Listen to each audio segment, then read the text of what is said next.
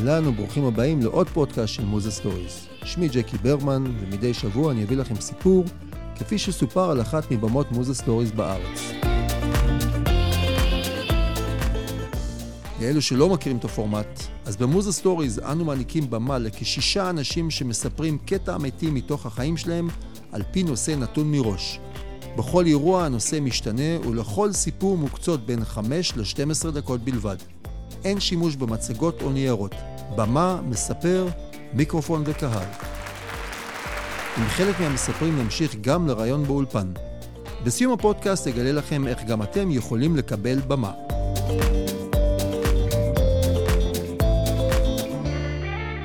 ובפודקאסט היום נשמע את סיפורה של גאיה ברמן, המספרת הצעירה ביותר שהייתה על במות מוזה עד עכשיו. גאיה מספרת את סיפורה במסגרת הנושא הפתעות שהיה בסינמטק ראש פינה. גאיה מספרת איך בוקר אחד בגיל 16 היא קמה כשהיא חשה כאבי בטן. ולא, היא לא הייתה בהיריון. קבלו את גאיה ברמן. הייתי בערך בת 16, קצת לפני. בת 16 טיפוסית, מצטלמת כל היום, עושה סרטונים עם חברות, מבלה, מחפשת לצאת. בת 16 טיפוסית. אפילו את החבר הראשון היה לי. רישיון התחלתי, הכל היה מושלם, לא היה לי דאגות בחיים, לא היה לי במה להתעסק, היה לי פשוט מושלם. אבל אז הכל התחיל. לאט לאט התחילו כאבי בטן. לא שמתי לב לזה, לא התייחסתי לזה בהתחלה, לא התרגשתי מזה. פעם היה לי קקי, פעם לא, לא, לא לקחתי את זה ברצינות. אבל עבר לי שבוע ועבר לי שבועיים והכאבים והקקי לא עברו לי. גם כשסיפרתי לרופא שלי שכואבת לי הבטן כבר שבועיים, הוא אמר לי, גאיה, את סתם פרנואידית, תחזרי הביתה, תשתי תה, זה יעבור לך, הכל יהיה בסדר.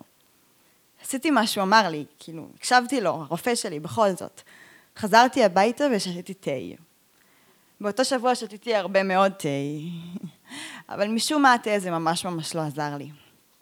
ולכאבים שגם אני וגם הדוקטור שלי לא התרגשנו מהם, התלוו השלשולים כבר. ולשלשולים התלוו צרחות של כאבים. ולצרחות של הכאבים התלווה פחד. פתאום פחדתי ללכת למסעדה עם חברות כדי, שלי, כדי שלא אקבל, ללכת לשירותים באמצע. פתאום פחדתי ללכת לבית ספר, כדי שאני לא אקבל התקף באמצע שיעור. פתאום פחדתי לאכול, כדי שאני לא אתקפל מכאבים. פשוט פתאום פחדתי מהשגרה שלי, ממה שהייתי רגילה לעשות בתור נערה בת 16. כשסיפרתי את הסיפור לרופאה החדשה, היא באמת הבינה שיש פה משהו לא בסדר, ושלחה אותי לכל בדיקה אפשרית. אני זוכרת את האושר שהיה לי כשהיה חשד לחיידק בבטן. שמחתי, אמרתי, טוב, אז נטפל בזה ואחזור להיות הילדה שהייתי רגילה להיות. הילדה שמבלה, ששמחה. אבל גם הבדיקה הזאת חזרה לי שלילית. הדוקטור החליטה להפנות אותי לרופא לבעיות מעיים. בעצם המלאך משמיים שלי, דוקטור אבי יון. ואבי החליט להפנות אותי לבדיקה האחרונה שעשיתי, הקולונוסקופיה. קולונוסקופיה זה בדיקה פולשנית כזאת, מכניסים צינור דרך הפה וצינור דרך החור של הטוסיק, ומחוברת אליו מצלמה קטנה כדי לראות באמת מה קורה שם. אבל מה שהדוקטור לא ידע, זה שהוא קבע לי את הבדיקה בדיוק על הטיול שנתי של כיתה י'. צחקתי. אמרתי לו, דוקטור, תקשיב, אין מצב ואין סיכוי שאני, גאיה, לא אצא לטיול השנתי הזה, כאילו, אין סיכוי. לא הייתי מוכנה לוותר עליו. ידעתי שאם אני אוותר, אני פשוט אכנע לכל מה שקורה לי. אז הדוקטור צחק גם, ואמר לי, תקשיבי, גאיה, גם אם תצאי לטיול הזה, את לא תצליחי לעבור אותו. פשוט אז כבר הייתי חמישה קילו פחות ממה שהייתי. כבר בכיתי בסתר, בלי שאף אחד ידע. פשוט מהפחד, מהייאוש, מהלא להבין מה עובר עליי בגוף. הייתי קצת חלשה, אבל משום מה לא הייתי מוכנה לוותר על הטיול השנתי הזה. על הטיול הזה, לא הייתי מוכנה. אז דחינו את הבדיקה ויצאתי אליו. אני לא אשקר לכם, היה קשה ברמות. עיכבתי את כל הכיתה שלי מאחור, כי הלכתי לאט. הכיתי שלוש פעמים, הלחץ דם שלי היה מאוד נמוך, ואת המצדה שהלכנו, אני ירדתי ברכבל, כי לא יכולתי ללכת. בזמן שכל החברים שלי סתם שלום מלמעלה, הם הלכו ברגל. היה לי כיף מאוד, נהניתי ברמות. חמישה ימים הרגשתי מה זה להיות הנערה שהייתי, שמאושרת, שצוחקת, עם החברים שלי. אבל כשחזרתי מהטיול הכאבים רק החמירו. יום אחרי זה כבר הייתי עם החומר המשלשל שצריך לשתות לפני הקולונוסקופיה. אפשר להגיד שזה הדבר הכי דוחה ששתיתי כל החיים. אבל זה ממש לא השתווה לכאבים שזה עשה לי. אז כבר הייתי שבעה קילו פחות. הרגשתי שמישהו פשוט לוקח לי את הקיבה ופשוט בועט בה, או מכווץ אותה, תוקע בסכין ופשוט מסובב אותה. לא הפסקתי לשלשל. לא הפסקתי לבכות. אמא הייתה איתי וחיבקה אותי ורצתה לעזור לי, אבל היא פשוט בכתה יחד איתי. לא רציתי שהיא תישבר גם, ביקשתי ממנה שלא תבכה. למרות שבתוך תוכי ידעתי שהיא בוכה בסתר, יחד עם אבא שלי. אולי אבא שלי לא ממש בוכה, אבל גם להם קשה. גם המשפחה שלי עוברת תקופה קשה. באותו יום נכנסתי למקלחת, הורדתי את הבגדים, קיבלתי שוק טוטאלי ושוב פרצתי בבכי. מאיך שאני נראית, מהרזון המגעיל שלי, מהפנים העצובות, המיואשות שלי. שנאתי את איך שאני נראית מבחוץ, ופשוט בעיקר שנאתי את איך שאני מרגישה מבפנים. עברו הימיים של הסיוט הזאת, של הסיוט האלו, והגעתי לבדיקה שכל כך פחדתי ממנה, אבל את האמת שגם חיכיתי לה ממש. הגעתי לבית חולים, שמו לי את החומר של החומר המרדים, אמרתי לרופא שאני רואה מטושטש, וזהו. קמתי להודעה שאני גאיה, בת ה-16, חולת קרון. קרון זו מחלת מעיים מעי דלקתית. היא כרונית. יש שאומרים שפשוט הגוף שלי תוקף את עצמו. שמחתי. הרגשתי הקלה, שמחתי שסוף סוף מצאנו מה קורה לי בגוף. אטפל בזה, יביאו לי את הכדורים המתאימים, ואחזור להיות הנערה שהתגעגעתי אליה, שהייתה לי מאוד חסרה. טעיתי. באותו יום הודיעו לי שאצטרך לבלוע אה, תשעה כדורים ביום. לא הבנתי מה קורה, איך אני, שאני ממש לא יודעת לבלוע כדורים, אני חיה על נורופנוזלי בטעם תות, אמורה לבלוע תשעה כדורים ביום, חשכו עיניי. תמיד שאלתי את עצמי שאלה, את השאלה של למה דווקא אני. אני זוכרת שאחי הגדול בא ואמר לי, תקשיבי גאיה, למחלה שלך יש אישור לקנאביס רפואי. ראיתי את האושר בעיניים שלו, את החיוך הגדול שלו. כמה ימים אחרי זה כבר כל בית ספר או כל השכבה שלי ידעה שלגאיה ברמן יש אישור לקנאביס רפואי. אבל לצערם, ואולי גם לצערי, את הקנאביס לא לקחתי ואת התשעה כדורים המשכתי לנטול. יום אחד הייתי במיטה של ההורים שלי, ישנתי שם ממש כמו כל התקופה האחרונה. פתאום היה לי להקיא, אבל שום דבר לא יצא, היה לי את הרפלקס, אבל לא היה לי מה להוציא. באותה תקופה הייתי יכולה לאכול תפוח ולהיות שבעה לכל היום. אז כבר הייתי עשרה קילו פחות. מיד עלינו לבית חולים. טוב, אז יעשו לי כמה בדיקות, בדיקת דם, יביאו לי משככי כאבים ואחזור הביתה. איכשהו מצאתי את עצמי עשרה ימים בבית חולים. ילדה בת 16, מגודלת, במחלקת ילדים. קצת מצחיק, כי זה עד גיל 10 בערך, כולם תמיד התרוצצו ממני ילדים, בכי של תינוקות. אבל היה לי כיף. הליצנים הרפואיים תמיד ביקרו אותי, באו לדבר איתי, העבירו לי את הזמן. חברים שלי לא הפסיקו לבקר כל היום. נהניתי איתם ברמות. פתאום נזכרתי בילדה שבי. פתאום חזרתי להיות בת 16, מאושרת, צחקנו, הצטלמנו, נהניתי. אפילו הכרתי חברה ערבייה שגם הייתה חולה. היו רגעים שפשוט שכחתי מהכאבים. אבל די מהר הם, הם דאגו להזכיר לי שהם עדיין מכאיבים לי, עדיין נמצאים איתי. כן, הכאבים לא עברו לי. ללכת לבד כבר לא הייתה את האפשרות. כבר אה, ישבתי על כיסא גלגלים. אחרי מספר, בבית חולים, אחרי מספר ימים בבית חולים כבר הייתי 15 קילו פחות, והרופאים החליטו שהגיע הזמן לסטרואידים. תופעות לוואי שאין לי דרך להסביר. נוסף לי כאבי פרקים. גדלו לי חצ'קונים על הפנים, והכי גרוע התנפחו לי הפנים. דמיינו לעצמכם אותי פחות משהו כמו 15 קילו, רזה רזה, שוקלת בסביבות ה-40, משהו כזה, עם פנים מנופחות וחצ'קונים על הפנים. הרגשתי כמו הדג אבו נפחה. שנאתי את עצמי. בכיתי יום יום ואפילו כבר לא על כאבים. פשוט על איך שנראיתי.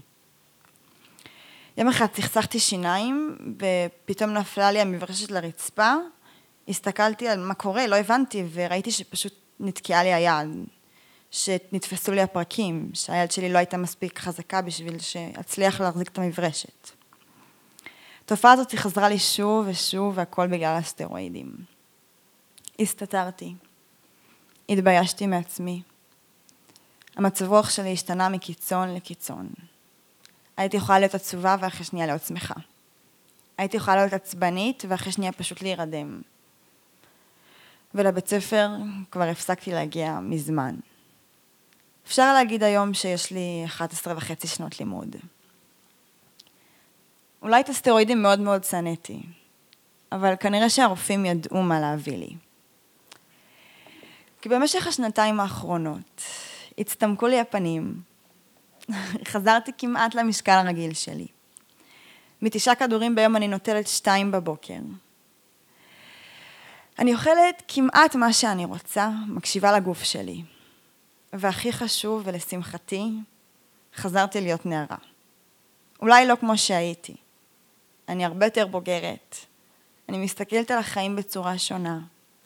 אני מבינה אותם הרבה יותר. את המושג של הגוף תוקף את עצמו אני לא ממש מבינה. אבל מבחינתי הגוף יכול להמשיך לתקוף את עצמו. כל עוד אני בשליטה על המחשבות שלי. תודה.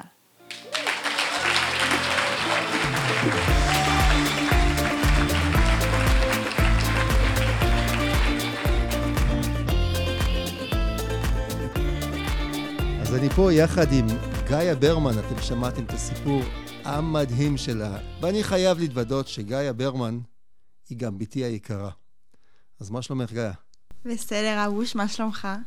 הכל בסדר. בואי תספרי לנו קודם כל, איך היה לך להופיע על הבמה של מוזה סטוריז, שאבא שלך מנחה אותך, בראש פינה, מול אנשים שאת מכירה, על הסיפור הכל כך אמיץ שלך. היה לי ממש מרגש. הייתי ממש בלחץ לפני, אה, אבל אה, היה כיף ברגע שעליתי וסיפרתי, בסוף זה הסיפור שלי ואני מכירה אותו הכי טוב, אה, ורציתי שאנשים ידעו ורציתי להעלות את המודעות למחלה. והיה לי ממש ממש ממש כיף, וממש נהניתי מהתגובות ומהאנשים ומה, שהתרגשו יחד איתי, וזהו. למעשה, את עמדת על הבמה באירוע שהיה תחת הנושא הפתעות, נכון? נכון. שההפתעה בעצם מה הייתה? Uh, נראה לי שאני חולה, אני לא ילדה, לא הייתי ילדה שמהחולות uh, כל הזמן, והמערכת החיסונית שלי הייתה מאוד מאוד מאוד בסדר, ואני לא זוכרת אפילו מתי uh, נשארתי בבית בש... כי הייתי חולה או כי היה לי חום. ממש לא, אני אפילו לא זוכרת מישהו מהמשפחה ככה. אמ, אז פתאום באמצע גיל 16, שזה הכי נעורים שיש, והכי חברים, והכי כזה לקרוע את, ה, את העולם, לגלות שיש לך מחלה שעוצרת לך את החיים לחצי שנה, אה, כן, זו הייתה הפתעה. איזה תגובות למשל קיבלת? אה, וואי, מהממות ממש. אה, מדהימות, כולם ממש התרגשו, הזדהו חלק. אה, אנשים שלחו לי הודעות אחרי זה, אנשים אה, ראו ביוטיוב ואמרו לי, גם כשהייתי בטירונות, הייתי בטירונות מתנדבים. תכף אנחנו נדבר על הצבא, אני רק רוצה טוב. להגיד שכל הסיפורים של מוזה סטוריז אנחנו מעלים לפייסבוק שלנו, וזה היה מדהים לראות כל שעה עוד ועוד ועוד צפיות, ואני חושב שהיום בכל אה, הסרטונים של מוזה סטוריז, לדעתי יש לך הכי הרבה צפיות. אני גם העליתי את זה לאינסטגרם. בגלל זה. אה, מה זה אומר? שהעליתי את זה לסטורי, ורשמתי שאני חושפת את הסיפור שלי בפעם הראשונה, ומוזמנים לראות. וקיבלתי באמת עשרות של הודעות של איזה מרגש, ואיזה אמיצה אני, וכל הכבוד לי, וזהו. והיה ממש ממש כיף לשמוע. אני לא יודע אם אני סיפרתי לך, גיא, אבל יום אחד פנה אליי איזה מורה, ואמר לי, תקשיב, ראיתי את הסרטון של הבת שלך, אני רוצה להשתמש בזה בשביל שיעור חינוך לתלמידים שלי או משהו כזה. אז אה, זה אומר שהסיפור שלך הוא לא רק נשאר כסיפור על הבמה, אלא באמת יש לו השפעה וגלים, ואנחנו לעולם לא יכולים לדעת אה, מילה שנאמרת לבמה, איך היא תשפיע על אנשים בהמשך, שזה מדהים בעיניי. אה, ונדמה לי שגם בבית חולים פורע, נדמה לי ששם מי שאחראי עלייך גם קיבל את הסרט? כן, אז יש לי... הרופא גסטרו שלי, שלחנו לו את הסרטון, והוא אמר שהוא ישתמש בזה לעזור לילדים שעוברים את מה שאני עברתי, וזה הכי משמח אותי בעולם, וזה גם סיבה שעשיתי את זה, שאני יכולה לעזור לאחרים. אז אני רוצה להגיד לך שהיה לי ממש כיף להנחות אותך, והייתי האבא הכי הכי גאה לראות אותך עומדת על הבמה. חבר'ה, אי אפשר לתאר כמה זה קשה לעמוד מול קהל, כמה אומץ זה דורש. וגאיה שבוע שלם בבית התאמנה והתאמנה, ועשתה לנו פרזנטציות בבית, וקיבלה אה, מהאח הבכור שלה, שהוא כל כך מבקר אותה, וקיבלה ממני הערות, והיא נלחמה בזה, ואני יכול להגיד לך שאת ריגשת כל כך הרבה אנשים בקהל, והרבה אנשים באו אחר כך ואמרו לי שהם פשוט מחו דמעה, שפשוט הסיפור שלך ריגש אותם. אמ, וזה יפה מאוד. בואי תספרי מה, מי, שאת אה, סיפרת סיפור, היית בת 18 לפני גיוס, ובואי תספרי קצת על uh, כמה חודשים זה היה, לפני חצי שנה, בואי תספרי, כן, חצי שנה. אז ספרי קצת למאזינים מה קורה איתך מאז ועד היום. סלב. סלב, למה זה סלב? מגה סלב. כל החלומות שלה פה יוצאים החוצה, כן? אמ, התגייסתי, בעקבות המחלה אני אה, אה, מתנדבת לצבא, זאת אומרת שאני בחרתי להתגייס, לא הייתי חייבת.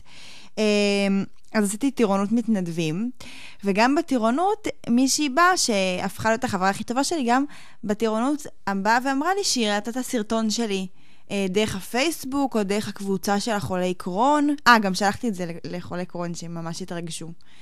אמ, ו... ואחרי זה התגייסתי, חזרתי, ל...